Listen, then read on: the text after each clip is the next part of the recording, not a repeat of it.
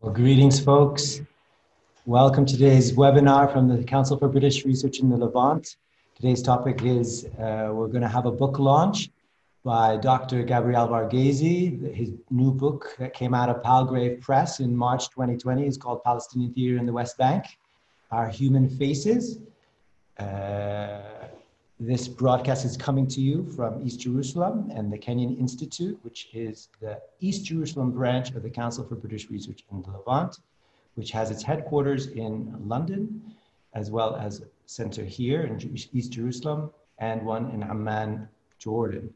The Council for British Research in the Levant is an independent British educational charity that supports uh, independent uh, research in social sciences and humanities and we receive the bulk of our funding from the British Academy. Uh, we're very excited today to have an event uh, that is a little bit different from some of the previous events that we've done in the past, but uh, overall, which basically tries to shed light on some of the role, some, some of the best academic research that is coming out these days uh, that is pertinent to the Levant. And today we have a very interesting book on Palestinian theater, as I said, by Dr. Gabriel Varghese. Uh, as I said, the book came out just this past March. Dr. Varghese is a former CBRL postdoc fellow whose research engages in anti, post, and decolonial theater, performance, and literature, and questions they raise about social movements, dramaturgies of urban life, and regimes of gender, sexuality, and race. He's also a playwright, theater director, and co artistic director of Sandpit Arts, an award winning platform for producing film, music, and performance events, and holds a PhD from Exeter University. Today's event will be a, a discussion between Dr. Varghese and uh, Dr. Kristin Flade, who herself is a performance scholar and art author. The focus of Dr. Flade's research is ethnographic and artistic works, uh, particularly their focus on representations of violence, political conflict, and the potential of negotiating the struggle for human rights in performance, theater, and the arts. She's the author of her own book entitled The Good Pain, question mark, Applied Theater and Social Circus in Palestine, which came out in 2018. Kristin holds a PhD from the Free University in Berlin and is also joining us from Berlin, and Dr. Varghese from London, and myself, as I said previously, from East Jerusalem. I will hand off now. Okay, with that uh, short but brief introduction to our webinar today, I hand things off to Dr. Flade. Take it away. Thank you very much for the introduction and for setting up this beautiful occasion. Um, I'm very happy to be here and to be uh, discussing to Gabriel. And um, I'm really uh, I don't know. I just want to delve right in with um, also Tawfiq how you mentioned that uh, maybe Palestinian theatre is not the predominant subject of the uh, Centre for the British Research in the Levant. Um, by um, kind of contextualizing a bit what has been my own starting point, but also with Gabriel and I, um, who shared fieldwork during um, our time in, in Palestine, um, what uh, was a question that we've encountered most frequently, namely, what they have theatre um, which kind of was a bit of an irritation to begin with. It seemed seemed like somewhat belittling to some extent, maybe somewhat surprised um, in other scenarios, and and perhaps really only just blatantly ignorant because which culture does not know culture, um, and um, I think for me personally that was really kind of a very strong motivation. Of course. Um, Palestinians have culture, and of course they have theatre. And I think that um, uh, kind of leads me to uh, ask you, Gabriel. Um, you've been asked that question in different contexts, and perhaps um, you could just kind of jump right in and explain uh, or just elaborate a bit um, how you felt when you received such a question.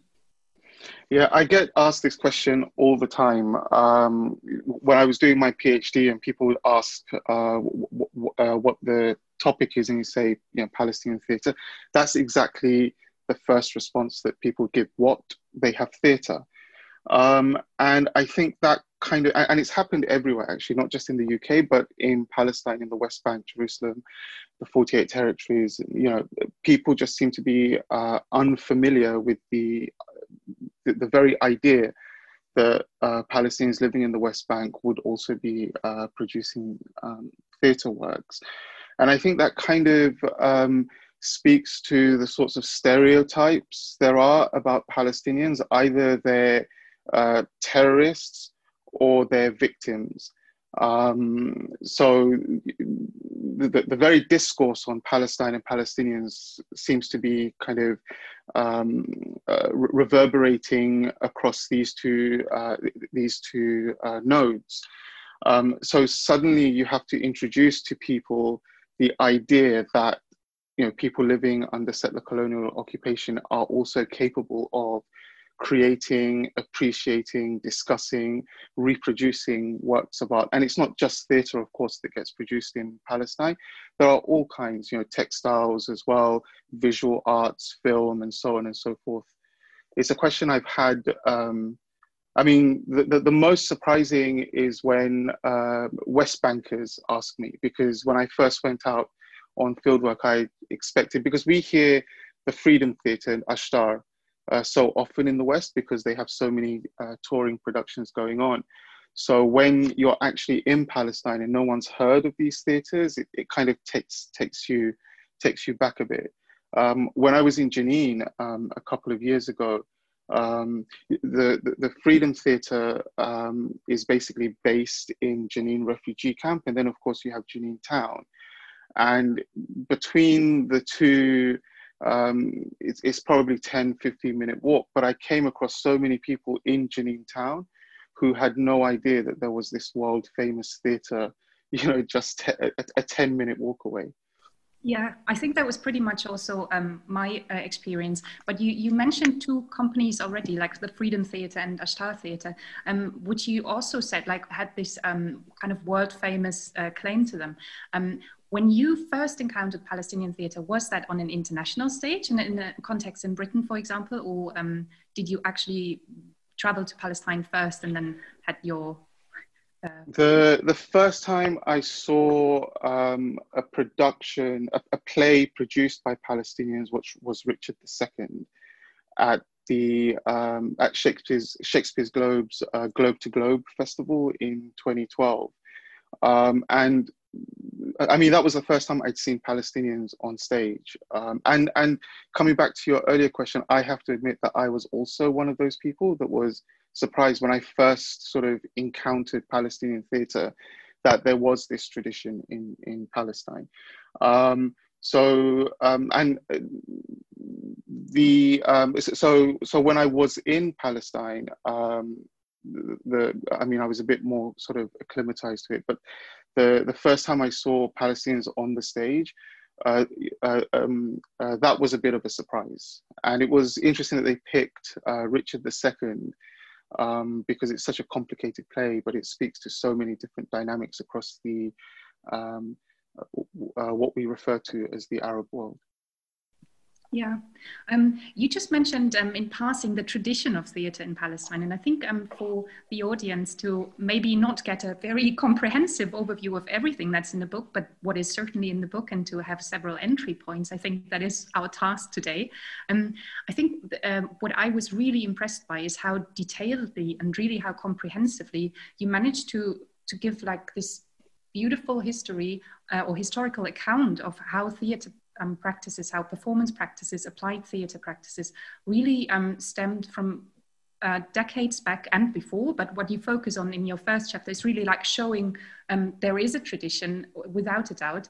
And um, uh, you, you show how from the very beginning those companies, um, and you focus on five of them, and maybe would ask you to, to give like a small account of how you decided for that scope, but um, how all these companies have like really different agendas with them in, in terms of like um, their own aesthetic interests, let's say, mm. but also how they are generally working under uh, a frame that you also throughout the book try to um, uh, follow as a threat, which is like creating and maintaining maybe challenging narratives of uh, and by and about Palestinians um, and with that kind of performative practice contributing to the national identity and um, to the national liberation struggle of Palestine as at large.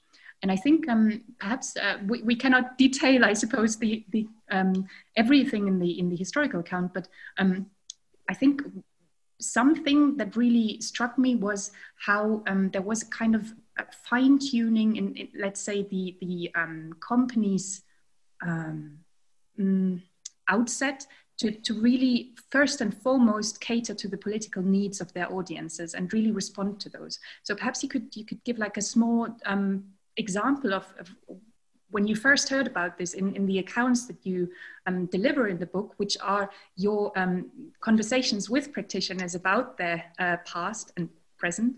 Um, so what, what struck you as, as a really remarkable example of that? Okay. Oh, um, uh, I mean, that's a lot to uh, to unpack. Um, I suppose my my point of departure, or my starting point in the book, is the end of uh, the first Intifada in '93, um, and the theatre companies that arose um, uh, during the Oslo period and thereafter. But in order to discuss those, um, I, um, I've had to, in the book, go back to the 70s because the kind of active, uh, the, uh, the theatre troops in the 70s were actually laying the groundwork for the, the sort of companies and works that came that came afterwards. So, for example, the founders of Ashtar Theatre were, were also trained under um, uh, the Hakawati company, uh, Francois Abu Salem, um, and, in, and not just training, but they helped to build the theatre, like physically. They, they, they physically built the, um, uh, redesigned and refurbished what is now the Palestine National Theatre building. Um, but of course, theatre in Palestine has a much longer tradition. So it doesn't just go back to the 70s. Uh, my going back to post 67 allowed me to talk about the 80s and the 90s. But really, research by people like Hala Nassar, for example, um, provides evidence that there's been theatre in Palestine from the late 19th century. And of course, um, all, all, across uh, what we refer to as the Arab world, there are different kinds of performance traditions. There's the Hakawati storytelling uh, tradition. There's the uh, the Karagoz, the shadow puppetry, um, related, uh, very uh, very much related to the, the, sort of performances that are taking place uh, in Ottoman Turkey. Um, I mean, you know, one of the things I was really surprised by was that the first performance of Hamlet for example, in the in anywhere uh, across the Arab world, was in 1907 uh, in Gaza. And of course, I mean, there are reasons why you would pick, you know, under um, uh, given the sort of circumstances that Palestinians were living in at the time, um, and the idea that uh, that Zionist immigrants were coming in and stealing the land. Though there's a kind of birthright sort of element in Hamlet, isn't there? So there, there's a reason for putting on these kinds of plays. So, um, so to answer the second part of your question, um, when um, when I approached my my research, which started off as a PhD, by the way, um, I, I decided to case study five theatre companies: the um, um, Ashtar Theatre in Ramallah, Al Kasaba again in Ramallah, Al Hara Theatre based in Beit uh, the Freedom Theatre and Ar also ba based uh, based in uh, the Aida refugee camp. And the reason I chose these was because, um, first of all, they're, they're what I would call the major companies producing works at the moment, in the sense that they have had um, a continuous delivery of outputs from their from from when they were founded. Um, they have established premises and they have global links as well. So it's not just um, performing at festivals around the world. They have links to chapters um, in different countries that that uh, fundraise for them, that do publicity for them, that help bring productions across.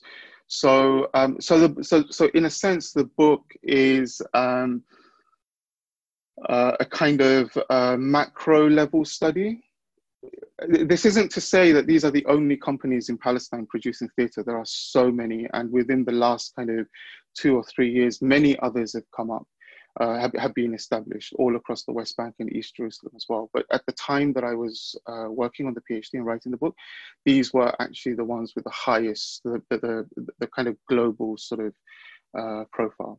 So I think um, we, we understand uh, well kind of the, the scope in terms of the um, geographical also limitation that that um, you you gave yourself and your research endeavor. Um, just um, to, be, before we delve in more in terms of the content of the book, um, would you comment uh, briefly about your methodological approach in, in terms of like your your uh, you've you've done this PhD in the drama department at Exeter University. Your background is in different disciplines. So, so how did you navigate uh, approaching this subject on an academic level? Um, mm. um, I mean, it, it kind of uh, took a while to find my sort of footing. Um, but I suppose in terms of methodology, I was very much interested in a performance analysis kind of approach. So actually being in rehearsal rooms, uh, speaking to actors, watching performances, re-watching performances, speaking to playwrights where I could, to directors, and also audiences in the foyer and you know elsewhere. Um, so, so, so, that was the first thing. Um, the second thing was a kind of um, uh, mixed methods sort of sort of approach. So as well as kind of participant observation in workshops and um, so on, um, um, interviewing the the theatre going public. Um, not, not many of those um, interviews made it into the book, but that's kind of I, I, suppose you sort of live and learn. You sort of refine. Uh, your interviews as you as you as you go along um, so the aim in fact of uh, using this methodology was to uh, center the voices of Palestinian theatre makers themselves. Um, so much of um, research in the humanities is kind of theory led. And this is a huge conversation now within um, humanities disciplines in fieldwork what comes first, theory or the actual fieldwork.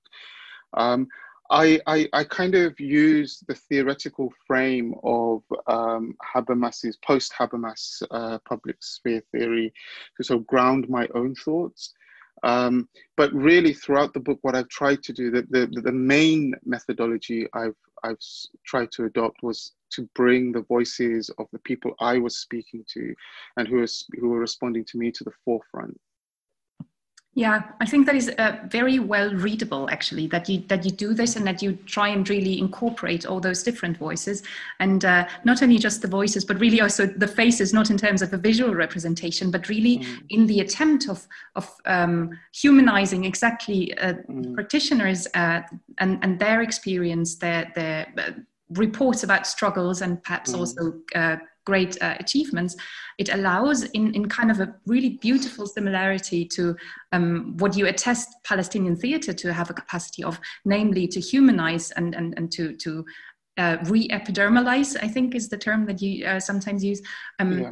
Palestinians and, and their, their, their, livelihoods, their lives, their, their practices and, and their culture in, in a way. And I think um, that kind of also um, brings me to, to a, a question about um, collaboration as a, as a bigger uh, term.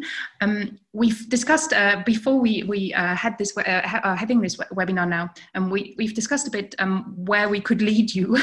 Um, uh, and I think what you've just described is also a practice, an academic practice of collaborating with your um, subjects, if you will, and and to just really navigate what is the voice that you that you yourself as an academic find when when researching, but also what is the the voice and space that you uh, inevitably kind of have to give and and and leave for for others to to fill with their own voices and and shine with their own words, and um, stepping aside from the academic practice now, um, what you uh, focus on in, in the later chapter of the book is in fact uh, to show in, in really minute performance analysis and, and um, observations from, from rehearsals also, um, is how um, practitioners in different ways try and collaborate with each other, with um, researchers who kind of give like a, a topic that they may want to um, research and, and learn more about. For example, you have this one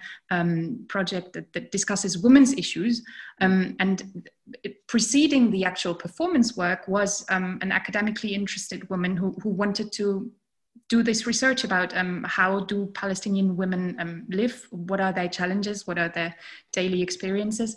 And this in turn then led to a performance that was being set up. So this one kind of nurturing of, the, of actually the lived experience and concept, context that then feeds back into a theatre play um, or the writing of a play and eventually the, the, devising of a performance that kind of collaboration i find really interesting. But you do offer um, several other uh, collaboration um, practices. Um, and I think one of the most interesting for me, also personally, in my, in my own research, was also the collaboration with um, practitioners from abroad um, in terms of them um, coming in to join productions, as, for example, uh, uh, directors or as playwrights, as producers, um, assistants, uh, but then also, what you mentioned earlier, kind of um, as allies and ambassadors of Palestinian theatre abroad, uh, facilitating tours. So these three kinds of different plateaus of collaboration. I think um, you you detail in, in in really beautiful examples and very concrete uh, observations.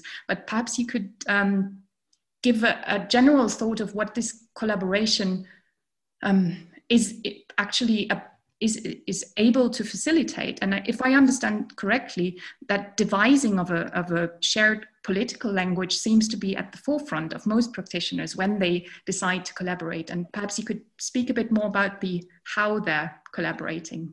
Mm, so um, collaboration um, since the um, since the late 90s has become uh, so collaborative practices between theatre makers across continents and you know very different sort of uh, geographic contexts as well uh, social and geographic contexts um, has become a big thing um, it, it's um, the, the, the number of uh, international performances being toured and produced by Palestinian companies has risen exponentially. We, we, we've never seen this before um, before the 90s. So, collaborative practices themselves are already um, hemmed in by uh, questions around politics and ethics. So, when you have um, a, a, a, a, British company or a British director going out to uh, a context such as Palestine, um, and working with locals, what kinds of questions, political, ethical, and um, so on uh, uh, do they raise? Um, so the the two plays that in, in the book that I look at with in uh, reference to this uh, this question uh, are Ashtar's um, uh, "This Flesh Is Mine," which was produced in collaboration with British company Border Crossings, um, and that is. Um, um, this flesh is mine is uh, a, a, kind of radical um, modern interpretation of Homer's Iliad, the, the, siege of Troy. So immediately when you think of the siege of Troy, there are situations with which that resonates. The siege of Gaza, for example. Um, even though the the, the, the script uh, and, and the, the playwright Brian Woolland were very kind of adamant that um, the, the, the story wasn't an allegory of Palestine. Um, they, they, they were very um, quick to accept that, you know, being performed by a Palestinian company, of course, is going to resonate with, um, with the lives of Palestinians. Um, the other one um, that, I, that I looked at was the, the Sign is Our Stove, which was produced by um, the Freedom Theatre, I think it was back in 2013, which was um, uh, directed by two um, English um, theatre makers, a director and um, a playwright. Um, and uh, of course, the other um, collaborative play was uh, Shakespeare Sisters, which was produced by Alhara with the Italian director uh, Floridia um, sorry, I forget his surname.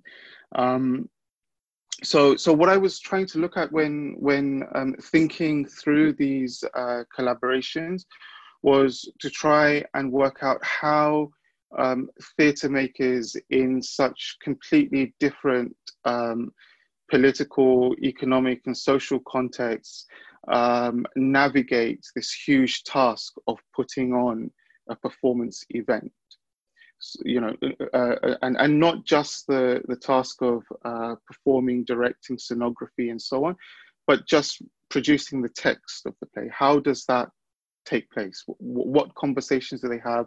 What do they negotiate? What are they navigating around? Um, so what I find, uh, what I found in my research, and I have to sort of point out that this is, these are my ideas. I don't present them as absolutes, and I would be horrified if anyone took these ideas as absolutes. What I hope is that other people might take the book and develop it and find other things as well, because since I wrote the book, theatre, the, the landscape has altered somewhat. Um, so um, I started to notice that um, the, the, the creators in the room were developing three kinds of languages. So the aesthetic language, uh, which I use to refer to the, um, the product itself, the, the event, the performance. Um, the, um, they were also creating a methodological language, which is the actual process itself. So how are they talking uh, about plays during rehearsals? How are they sort of um, analyzing the text? How are they discussing character? How are they discussing scene and so on and so forth? And then the final, which in this context, uh, certainly uh, in my discussions with uh, Iman Aoun and um, Michael Walling, who produced um, uh, This Flesh is Mine, the third language, the political, how are you talking about the, the, the political landscape around you?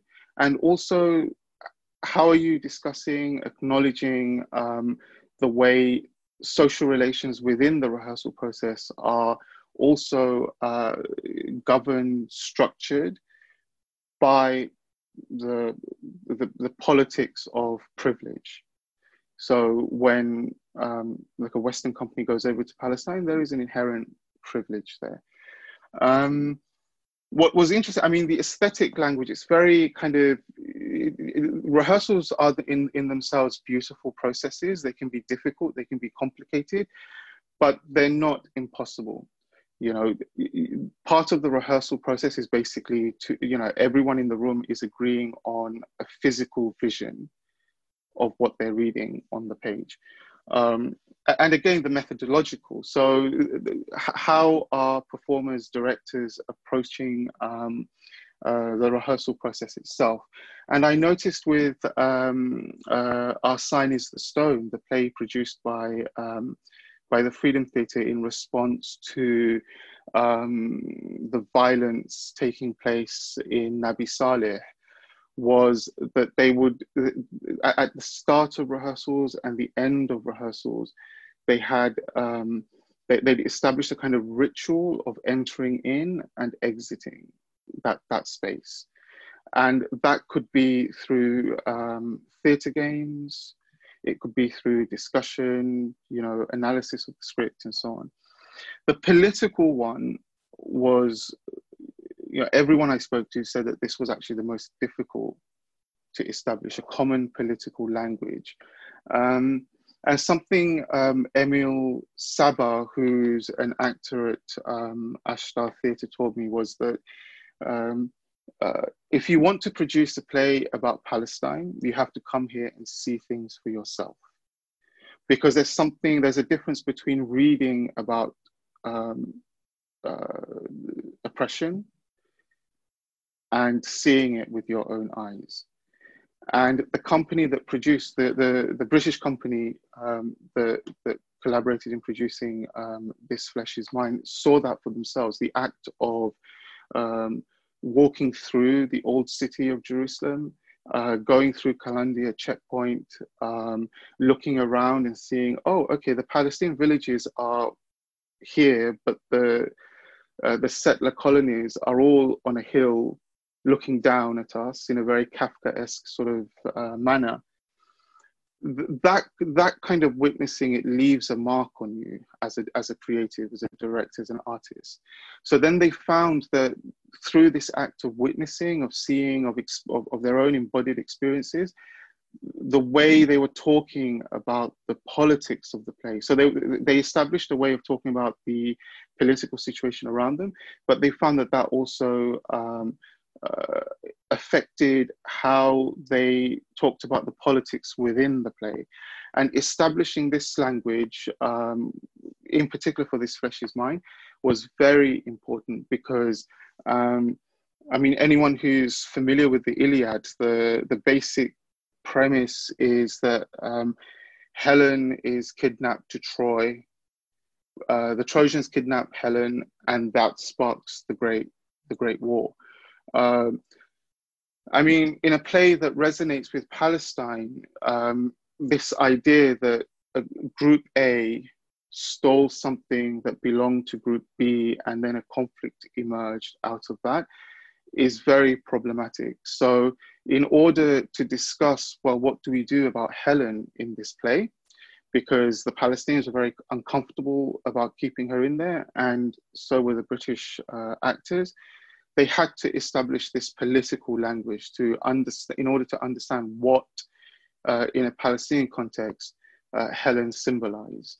So in the end with that particular play through establishing these various languages um, helen wasn't embodied on stage. There was no actor playing helen. But i mean in a in a really interesting way i mean she was there because the entire thing is about her but actually the focus was taken on uh, uh, sorry Briseis, one of the um, the other characters who in the original Iliad uh, plays a very minor role at the beginning to kind of be the spark because um, uh, she's the war booty that's stolen from Achilles and then Achilles uses that as an excuse to remove his army from the battlefield. Um, so this idea that Briseis is captured war booty took on a different kind of resonance um, with the with both the Palestinian and the British actors. So in the final draft, she acquired a much more um, complex uh, presence in the play, and also that brought up questions of well, you know, when Achilles gives her the offer, you know, at the end of this one, I'm going to take you back to uh, to Greece, and she refuses. So the question, so her um, her categorical refusal to leave the land of Troy also resonates with you know pa- Palestinian resistance, um, which is uh, captured in the word sumud, this uh, this um, resilience of staying on the land, refusing to move from it, no matter how terrible it gets. Yeah, I think what, what you just um, described, uh, I think for me, um, uh, is, is a, a, very complex narrative structure. Um, uh, and I just, because I now see a question popping up, and I want to encourage the audience um, here uh, to just use the Q&A uh, panel if, if you want to, and we bring in those questions um, at a time. Uh, but what I wanted to jump uh, on uh, now with, with what you described as kind of the um, becoming of the political narrative within the play in reference and in, in a very uh, active and engaged conversation about this context of all participants, be they Palestinians, be they foreigners joining the production, and perhaps also eventually the audience members. Um, I wanted to uh, speak to you about uh, another example that you have in the book um, that both you and I, in different years, had an opportunity to participate in, which takes this kind of um, uh, well political context really to the forefront of the um, um, aesthetic narrative, if you will, of a production, namely the Freedom Ride, uh, a project mm-hmm. by the Freedom Theatre. Um, which uh, was produced several years, once once a year. Um, it's kind of just to give the audience a little bit of a um, uh, idea. It's, it's, it's a tool throughout the West Bank that kind of features um, very prominent sites of political resistance um, and a group of uh, participants that is comprised of both international um, visitors, activists, academics, scholars, theatre makers, whomever, um, and also local Palestinian activists, academics, uh, theatre students, um, to tour together through the West Bank, um, visit villages like Nabi Saleh, for example, any, anywhere else, like really from the north to the south. And in the year that I was um, participating, Jerusalem was actually for the first time ever um, part of the, uh, uh, what's it called? The tour plan, if you will. Um, but it was really uh, a tour for me in my own personal experience that um, took this discourse about uh, how, how do we navigate the, the political space um, and how do we witnesses how, how are we able to actually um, empathize with um, struggles that particularly as an international visitor we may not know for, for ourselves um, how, how did you experience this? I mean, as I said, we we attended in different years, and our roles were slightly different. Um, but I think both of us were, in fact, um, participating observers in, in in a sense, and also uh, declaredly so said this is going to be a case study. Um, so, so what was your experience of that? And just to tie it back to the theatre, during this ride, um, many of the sites visited, um, we did like different activities, like rebuilding things that were mm. being destroyed by um, well, people. Um, but uh, we also had the possibility to uh, attend playback theatre performance, performances that were brought up by um, a troupe of performers that were traveling with us.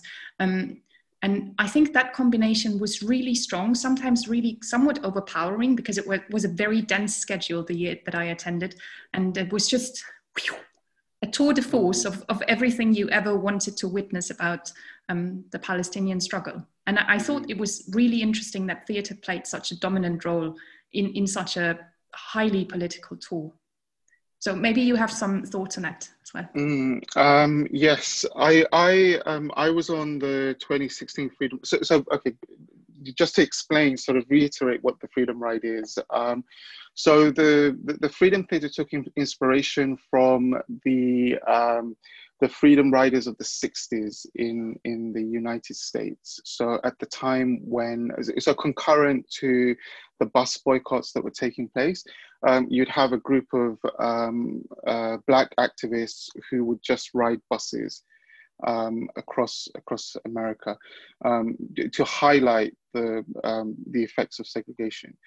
So um, the Freedom Theatre took inspiration from this and established the Freedom Ride, which is a tour of the West Bank, as you said, um, with international participants um, through sites of popular resistance. So uh, places like Versailles in the in the south, it, it, the um, the, the South Hebron Hills, the, the Jordan Valley, where um, residents are living under settler colonial um, attacks. Um, attacks from the army, destruction of basic necessities for life, such as, you know, the clay oven outside the um, um, the cave in which people are living. Um, so so I participated on on the 2016 ride as as a coordinator. So so I mean, unfortunately for me, I think um, it would have been better if I did it as a participant and then did it as a coordinator. So I was expe- experiencing the same thing in two different ways. Um, the the other thing um, about myself being in Palestine, and I talk about my privilege as a Westerner, but I am also a particular kind of Westerner. I'm not white, um, I'm brown skinned.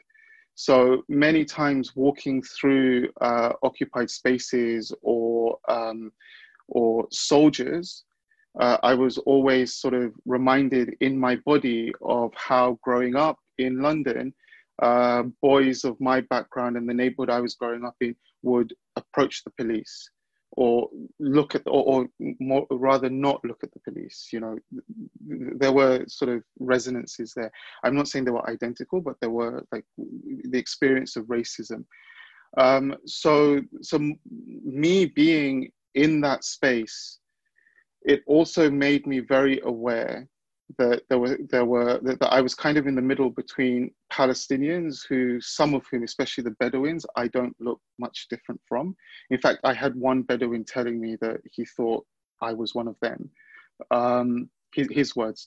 Um, and on the other side a group of 16 17 white people on what uh, after a while seemed to me like a tragedy tour um, the, the, the motives behind the freedom ride. So you have internationals coming in the act of witnessing and their task is to write blogs take photos and then go back to their own communities wherever they're from. Mo- and most of them are actually from western countries. Um, and organize events and you know publicity and education events for their communities. That's all great. That's that's a great intention um, and at the same time they they they stay with local families they stay in local villages and they might help as you say to build infrastructure. So it could be a wall it could be a, a, a well or whatever the community needs. Um, but there's a lot to be said for this kind of witnessing. That you know they, w- what seemed to me um, a lot of the time with the freedom ride was that there was no kind of um, explicit um, attempt at questioning the politics of this kind of witnessing why for, why for example um, is there this uh, this um, uh, this desire to build links with people living in Western countries when there are links that can be made elsewhere as well. And I didn't see much of that. Luckily, in the in the year that I was on the Freedom Ride, they had an Indian company, uh, Janam, um, that the, the, the Freedom Theatre had done a sort of collaboration with them. It's the first collaboration I've heard of between a Palestinian theatre company and one from the global south. I mean, an active collaboration. Um, so you had actors from the Freedom Theatre going to Delhi, uh, staying with them, and then the Delhi actors coming to Palestine. And they were they. It just happened that their tour um, ran concurrent to the Freedom Ride, so they performed in places that where we um, we encamped as well, and they made they uh, did performances for local residents. Um, but again, we come back to that question, don't we, of what is, what exactly is this kind of solidarity?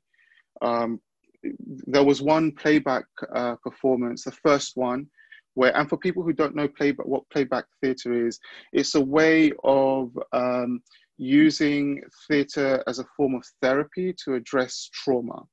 So you'd have um, a group of highly trained actors and they have to be very very highly trained and very attuned to their audience it's incredible when you watch a playback theatre uh, performance that's kind of top notch it's it's phenomenal what they can do so you have um, uh, the group of actors and uh, kristen is it the teller no, the teller is the member of the audience who comes up with their story, and then you have the person, the, conductor, the I believe, the conductor, the, the person who mediates between yeah. the audience member and the actors. So someone from the audience comes up, tells their story or you know a traumatic experience. Um, the coordinator will uh, ask questions to elicit emotion. Um, uh, a sense of place, a context, and then mediate that to the actors who will perform a scene or a set of scenes around that. And then the coordinator asks, so the conductor asks the, uh, the teller, the audience member, uh, to reflect on what they've seen, if it was accurate or not, and what they would change. Um, so the first one we had was in Jenin, just before the um, the the bus left for um, uh, for for the tour, and um, the conductor invited the internationals to tell a story. So the first story we had was from a woman from Germany who told us the story of how difficult it is to travel with two passports and the questions that she gets from theatre, uh, sorry, uh, from airport security staff, from um, air stewards, and so on and so forth. So w- what I mean is, there's there seemed this kind of absence of reflection that actually being able to travel on two passports isn't really trauma you know uh, there are people around you who are just unable to go from one village to the other um, but I mean, on the whole, um, over the years, the the Freedom Ride. Um, I, I, mean, I, I say this as as reflection of my own experience coordinating the Freedom Ride, because it is very difficult to sort of um, manage the complex nexus of experiences and um, uh, personalities and so on in the room. It, it, becomes very difficult, as you would know from your own experience. Um, but on the whole, in the long term, uh, from what I know uh, of the impact of the Freedom Ride, they do go off. The participants do go off and, and they write articles. They set up events in their local communities to educate the public on um, what's happening out there on BDS, on fundraising as well for um, for different organizations.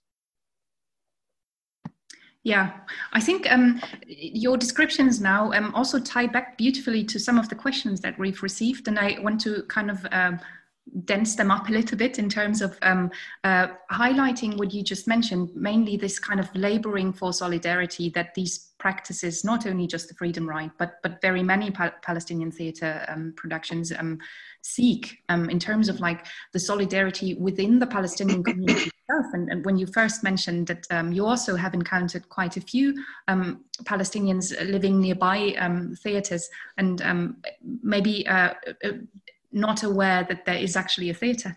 Um, so, but using that performative space to uh, allow for a public discourse to happen. And in, in the book, you, you uh, call it also the counter public discourse and uh, helping in the um, formation of um, uh, a subject the, the abject counterpublic uh, subject formation, if you will.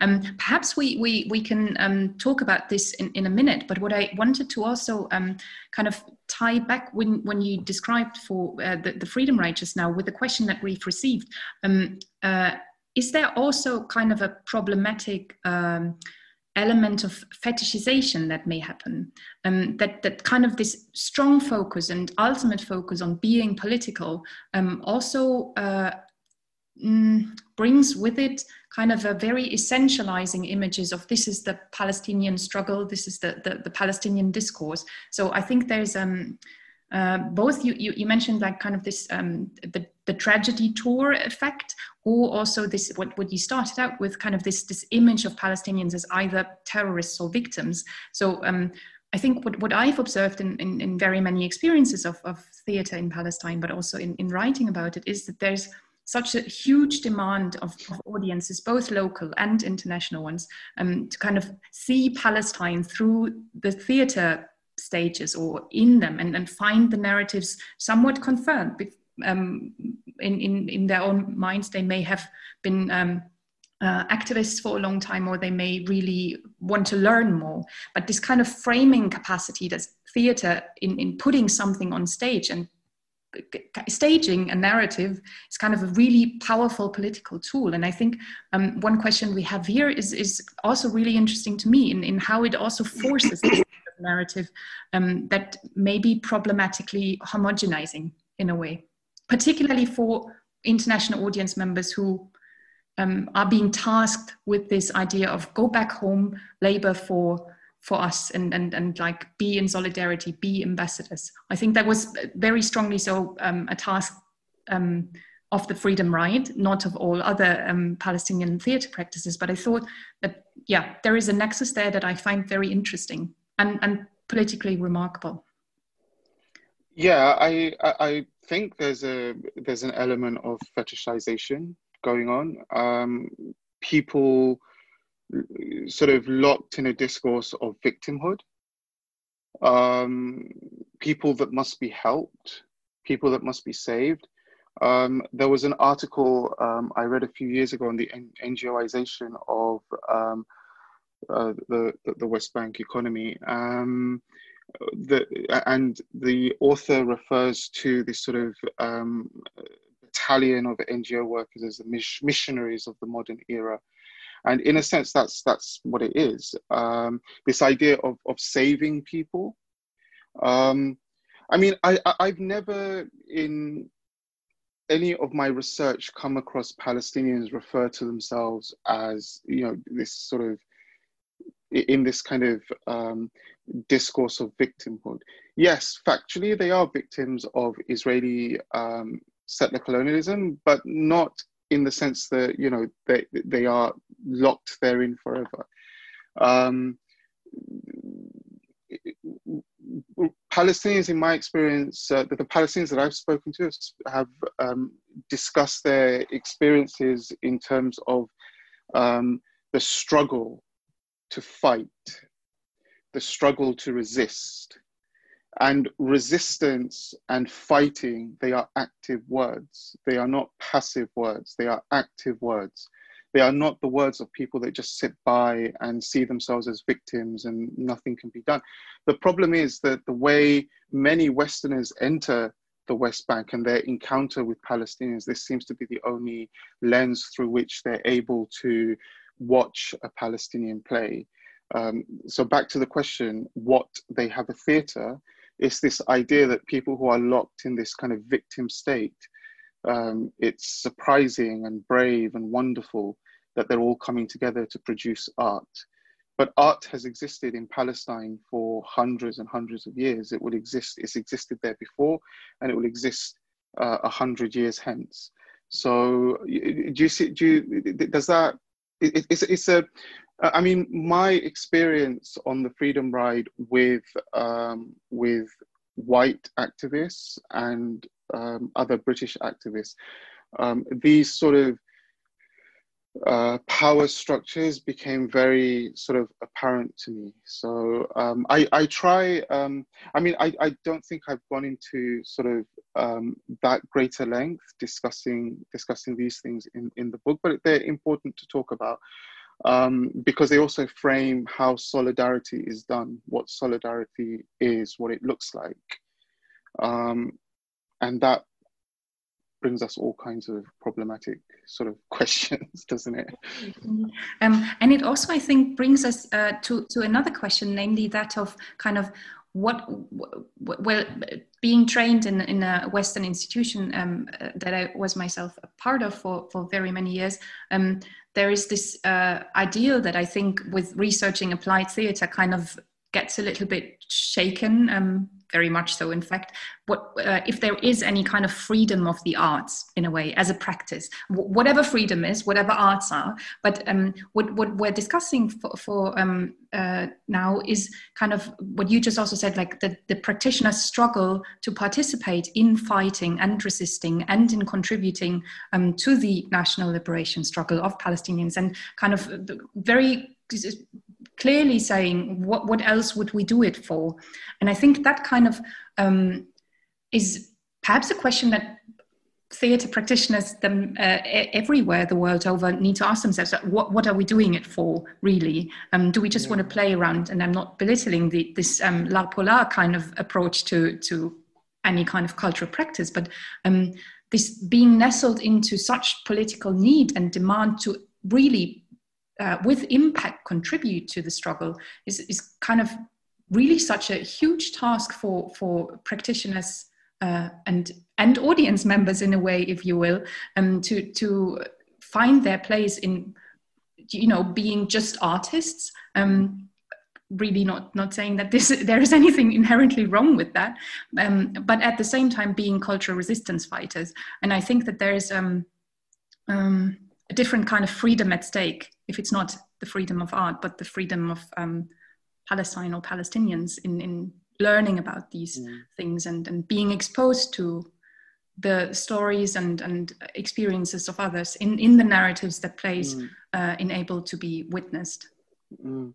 There was something you um, said there about the uh, politics of the academic scene. I mean, we as academics are also witnesses. So, so on the Freedom Ride, um, I was a witness in two different ways as a as a participant on the on the Freedom Ride, but also as an academic who has some understanding of uh, the context in which we're um, we're riding. Uh, many participants, for example, didn't know they had very basic understanding of what was happening, what they were seeing. Um, so, so there's a there's a there's a responsibility on us to witness and report. Um, and many of our um, theatre colleagues in the West Bank um, work under appalling conditions. Um, you know, and these have been very well well documented. Um, so a couple of years ago, um, a group of colleagues and I actually wrote an article um, in the journal Theatre Survey, just calling for a discussion about how we as theatre scholars and academics can show solidarity or support to our theatre to theatre practitioners who are also our colleagues in the West Bank and East Jerusalem. Um, the article didn't call for anything except um, a discussion about BDS and what that might look like in an in a theatre um, uh, studies uh, context. Um, usually, um, anything to do with BDS creates a storm of controversy, you know, and we were kind of expecting something like that, but there was complete silence. There was no there were no angry letters to the editor about publishing this article, which we were surprised by. But the discussion that we'd wanted to take place did not take place. There was no response to this. Now, I don't know how to explain that kind of silence. And I think it would be unfair of me to try and infer some kind of intention of my colleagues but that silence needs to be talked about and interrogated and replaced with a, a frank discussion. Because we, uh, theatre companies will tell you that every year they get hundreds of requests from BA students, master students, PhD researchers wanting to, um, to study their work. But we can't just go in and then leave and get our degrees and then continue with our careers. There has to be something structural and institutional in a way that we can, um, there has to be a, an institutional, a structural way of supporting our colleagues.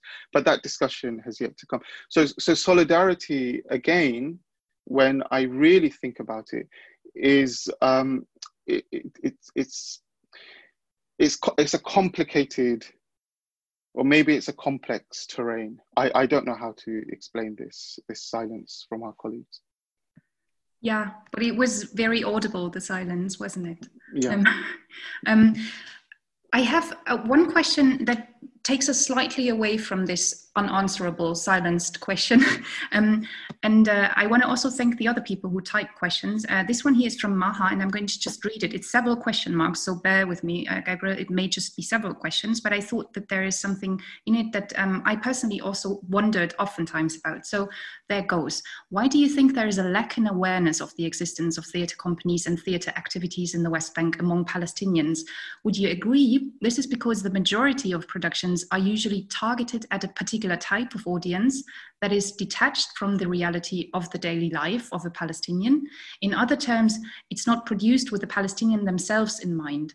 Um, there is another part, but um, just to also uh, create a, a follow up of this, um, we, have discussed quite, quite a bit that um, these productions oftentimes also tour internationally. And we've discussed also examples now where um, an international audience within Palestinian spaces in Palestine um, would be a, a, large part of the audience. So perhaps that kind of production attitude comes back to this um, developing a shared um, uh, or devising this, this mutual language in terms of uh, the political language. But I thought that this was a really interesting question in terms of the, the production style, like who do you do it for? And it's also bringing us back to the question of, of solidarity in, in ever so many ways. Um, and how how the theater contributes to this kind of framing of a specific narrative for perhaps and, and I would like you to to think about this a bit um, uh, a specific audience uh, that is you know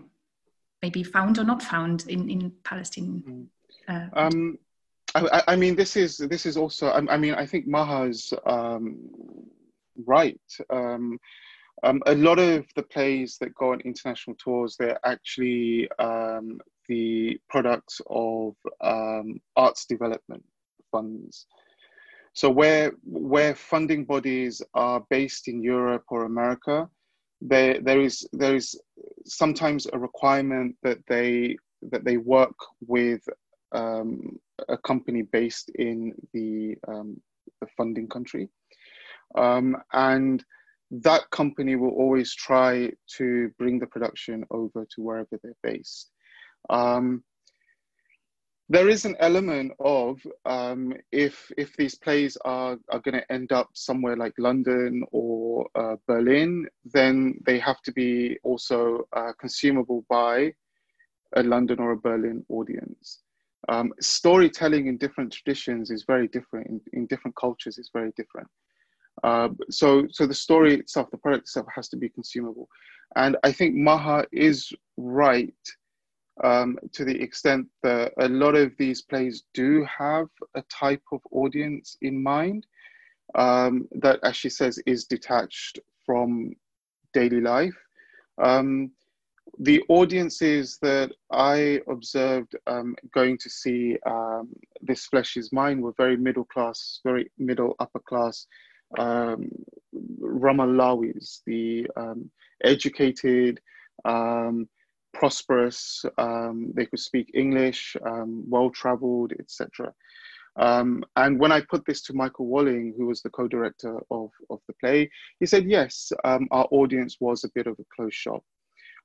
So, but, but that's not to say that theatres, they don't try hard to bring local audiences to local productions and you know but there's an occupation going on yeah. so someone someone from a remote village um, has to navigate through multiple kinds of occupied spaces in order to attend a festival uh, or, a, a, or a performance. What theatre companies often do is they they tour locally. So, for example, um, a play by um, uh, Nizar Zuabi, the um, I think is based in Haifa um, his play um, My Name is Yusuf, which was performed at the Young Vic, um, I think it was back in 2010 or something. Um, that toured Palestine before it arrived in the UK. The Siege, for example, the the the the Freedom Theatre produced before it came to the UK. It was performed in Jenin as well the other thing to bear in mind when we're talking about audiences in this way is that audiences in different parts of the West Bank, East Jerusalem, um, the 48 territories, they're very different. So a Jenin audience is not is not often the same as um, a Ramallah audience. A Jenin audience is basically uh, residents from Jenin refugee camp um, Rawad performance, for example, much the same, the Aida refugee camp. So, you know, so we have to also be aware of, you know, what kind of audiences we're talking about. Yeah, and I think also what, what you just mentioned brings me back to another question that I only just now saw, um, kind of the, the fragmentation of the um, Palestinian geographical um, space, um, be that the West Bank um, with the different settlements that you can't mm-hmm. really pass by or um, traverse, uh, be that Gaza, uh, the productions within Gaza, you, they're not within the scope of your book, but if you want to say something, if you, uh, you could, you could um, mention some things. But what, what I um, just now heard and also saw for myself, this um, mm, the understanding for very many um, theatre makers in, in the West Bank and in companies in the West Bank that um, your book focuses on is to actually really make it accessible. And if, if that means people from remote villages cannot travel to, to Ramallah and see it in, in the theatre uh, building itself, um, the production is tailored in a way so that it can be kind of traveling and traversing the space that it otherwise. Um, yeah, absolutely. Uh, uh, yeah, and um, the audience of this Flesh is Mine would have had to be able to speak English in order to um, watch the play. Yeah. Um, uh, but most most plays um, themselves are in in Arabic or mostly in Palestinian Arabic, in fact. So and and also, I mean, you you know, the the actors themselves are Palestinians who. Um, who are um, embedded in those networks, local networks. So to say that um, a performance is made solely with a with a touring audience is in mind, it's partly correct, but it's not in the entire story, because rehearsal, producing a play is a process. You know, if it's a six week rehearsal process, and that's six weeks worth of discussions and arguing and you know compromising and negotiating. So you know uh, it, it, it's, it's a bit more layered than just you know this play is produced for this audience Yeah, um, we only have a couple of minutes left, so I want to come back to one of the questions that was asked earlier. Uh, well, actually, it was the first one uh, to to um, arrive um, by some someone called John Kay. I hope I'm pronouncing the name correctly. Gabriel, you are yourself a brilliant playwright. Thank you, Jen. I agree. How did that experience um, of being a playwright, if I understand correctly, um, influence your research? And I want to um, connect it with a question that I also thought I wanted to ask you. You, you write um, or you have written the book uh, from within an academic discourse. Um, we're discussing it in this um, academic frame now, but I think very many people, be they academics or not, will find your book super accessible in, in terms of how you chose to write and, and which style of, of um, uh, wording you chose and how um, accessible in a way um, the, the research that you carried out um, uh, is for, for um, readers. But um, mm. I think this, this question of like being a writer and, and how um, such an experience of researching and then putting it on words is something that I wanted to just as a kind of parting mm. uh, question pose to you. And then um, first of all i'm not a brilliant playwright and mm-hmm. i don't say that out of modesty. I'm not one of those people that's plagued with modesty. I'm telling you i'm not a brilliant playwright. Uh, but i have uh, written and directed plays. So how did that experience influence my research? Well um, working in theatre it kind of gives you an idea of the, the inner workings. Um, how to behave in a rehearsal room that's not your own um, when to approach actors, when not to approach them, uh, but also understanding the, the sort of close readings of play texts and so on, uh, um, um, analyzing character, world building, and so on. So, um, in terms of writing, and um, thank you for saying it's accessible. Um, I, I mean, that's what I was trying to make sure the book was accessible uh, reading because the, the, the, the, primary audience that I had in mind for the book were the people I was interviewing.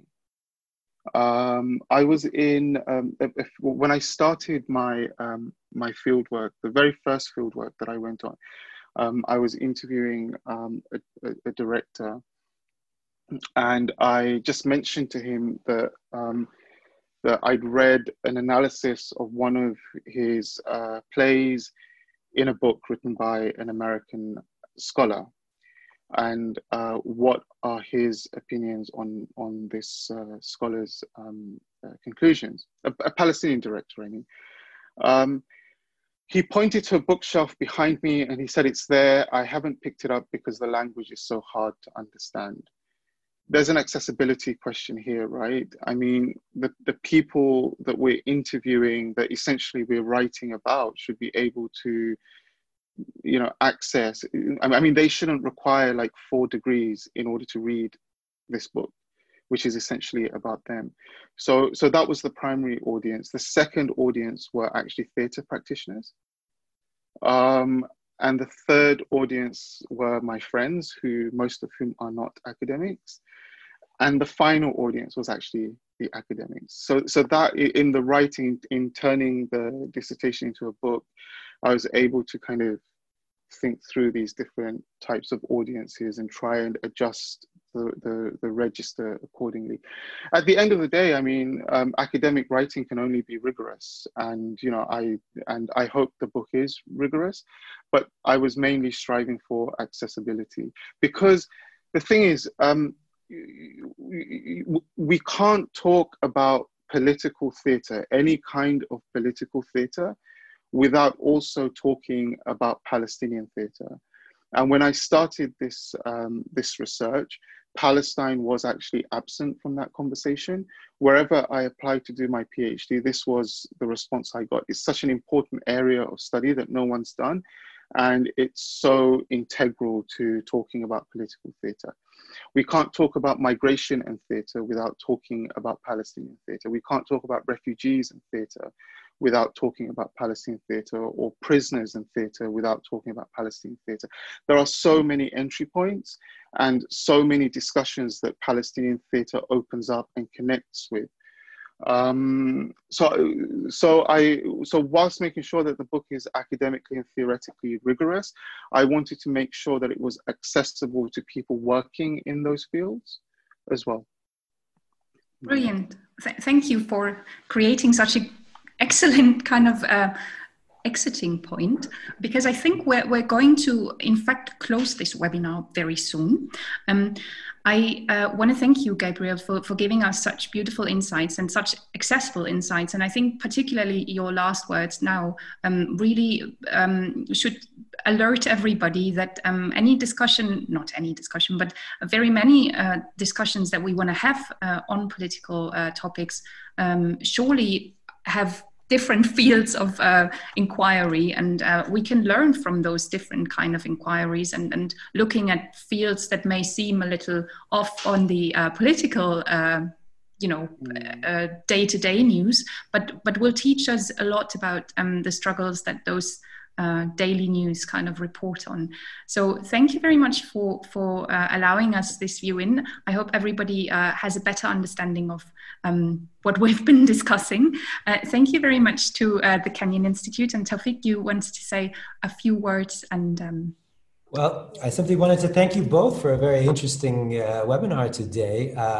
from what we saw today, we basically had more than 50 people in the height of summer during a pretty peak time of the year, you know, of the day, um, hanging out just to ask their questions and listen to what you had to say. So I think that sort of demonstrates a fair, a fairly large and widespread interest in this topic. And I myself wanted to raise some questions that I feel weren't able to be answered. So I kind of look forward to being able to check out a copy of the book when it's available or when we can get a copy of it here. I congratulate you on the book, and I thank you, Dr. Flade, as well for your uh, discussant. You, you, you, were able to facilitate a very interesting discussion. Uh, please check out the book. It uh, came out this recently from Palgrave uh, this past March. Uh, uh, support your local bookshop if you can, of course. This webinar overall has been sponsored by the Council for British Research in the Levant.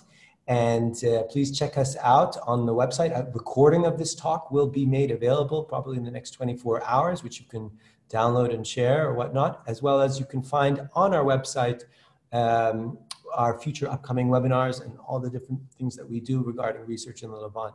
So check us out, become a member, uh, find us at cbrl.ac.uk. So thank you for your time here today. Thank you to our discussant and our speaker, and have a good evening.